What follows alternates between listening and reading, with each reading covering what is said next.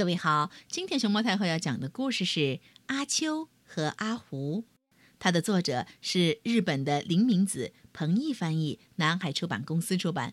关注微信公众号和荔枝电台“熊猫太后摆故事”，都可以收听到熊猫太后讲的故事。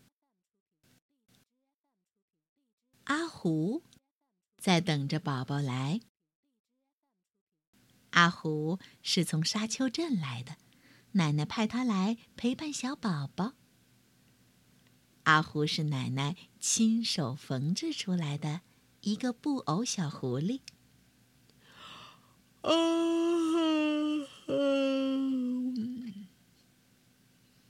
阿胡打了一个大哈欠。一直坐在这里，我都坐腻了，真想回沙丘镇呢，真想见奶奶呀。阿胡迷迷糊糊的打起盹儿来了。阿胡做了一个梦，梦见了一望无边的沙丘。嗯，有人在说话。又静了下来，响起了八音盒的声音。阿胡睁开了眼睛，大吃一惊：“啊，宝宝已经到家了！我还不知道宝宝这么小。”这么可爱呢！阿胡兴奋的心砰砰直跳。宝宝的名字叫秋，阿秋的口水总是把阿胡的手弄得湿湿的。阿秋会爬了，总是在阿胡的身上爬过来爬过去。头一次穿鞋子那天，阿秋拎着阿胡的尾巴走来走去。尽管这样，阿胡还是最喜欢和阿秋玩了。阿胡和阿秋天天在一起玩。阿秋渐渐的长大了，可是阿胡却渐渐的变旧了。终于有一天，阿胡的胳膊开线了。嗯，没事儿，没事儿。阿胡满不在乎的说。我回沙丘镇去，叫奶奶帮我缝一缝。阿胡说走就要走，也带我一起去吧。阿秋赶紧去收拾行李。阿胡和阿秋来到了车站，嘿，就是这列火车。阿秋，跟我来。阿胡先上了火车，还没找到座位呢，火车就开了。嘘。我们的座位在那儿。阿虎跳到座位上坐下来，对阿秋说：“阿秋，你就坐在车窗边上好了，一直坐着就会到的。”一直坐着，那肚子饿了怎么办呀？阿秋问。“没事儿，没事儿，下一站有卖盒饭的，可好吃呢。”到了下一站，阿虎跑去买盒饭。我也去。阿秋有点担心地说：“阿秋，你在这儿等着，火车要停五分钟呢，没事儿。”阿胡说完就跑了。卖盒饭的小车前，乘客已经排起了长长的大队。这下阿胡有点担心了：“哎呦，怎么办呢？只有三分钟了，前面还有这么多人。”快开车了，阿胡还是没回来。阿秋急坏了。车门终于还是关上了。火车开了。等呀等呀，等到最后，阿虎也没有回来。这时，列车员来查票了。列车员听了阿秋的话，说：“你是说一只狐狸吗？我看见它在那边的车门口呢。”阿秋连忙跑过去一看，只见阿胡抱着盒饭站在门边上。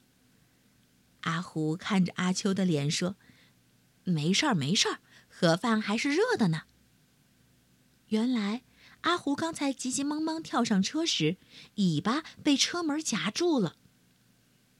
阿胡和阿秋吃起了盒饭，列车员走过来，吃惊地说：“哎呀，你们怎么在这儿吃饭？”没什么，我们可没有逃票。嗯嗯，说着，阿胡拿出了两张他们的车票，只不过是我的尾巴被夹住了。好不容易才熬到下一站，门儿开了，不过阿胡的尾巴被夹扁了。回到座位上，列车员走过来，用绷带把阿胡的尾巴缠了起来。我们就这么坐着吧。阿胡和阿秋一直坐在车上，望着车窗外，坐着，坐着。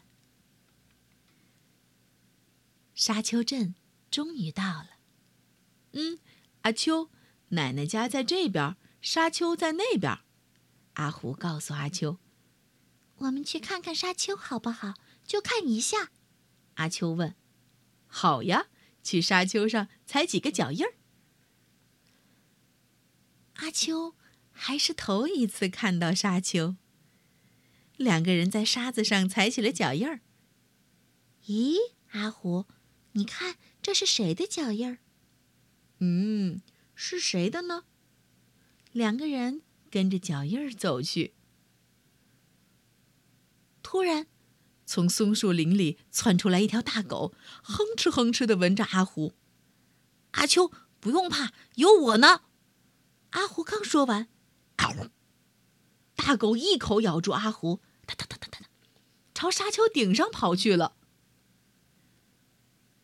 阿秋跟在大狗的后头追了上去，往沙丘上爬。阿秋终于爬到了沙丘的顶上，他看到了大海，听到了海浪的声音，可是却不见大狗的影子。阿胡，阿秋叫了一声。可是除了海浪声，什么也听不到。阿秋看见了大狗的脚印儿，接着他发现沙子里埋着一个什么东西。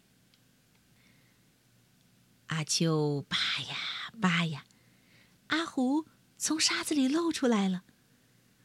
阿秋抱起阿胡问：“阿胡，你没事儿吧？”“没事儿，没事儿。”看呀。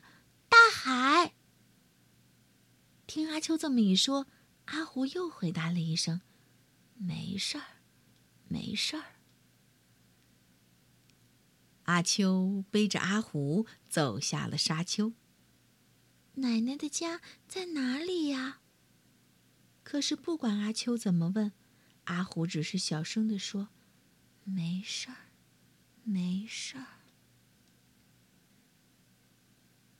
天渐渐的黑了。阿秋朝着一排房子跑去。这时，他看见奶奶正在门口等着呢。奶奶，快救救阿胡！听了阿秋的话，奶奶说：“阿秋，你放心好了，你们总算到了。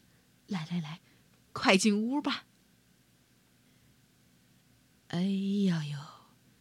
你看看，手和腿都快掉下来了，胳膊也开线了，尾巴也压扁喽。奶奶把阿胡全身仔细检查了一遍，然后把它缝得结结实实。好了，只剩下尾巴了，被压扁的尾巴嘛，最好是洗个澡。奶奶的话还没说完，洗澡？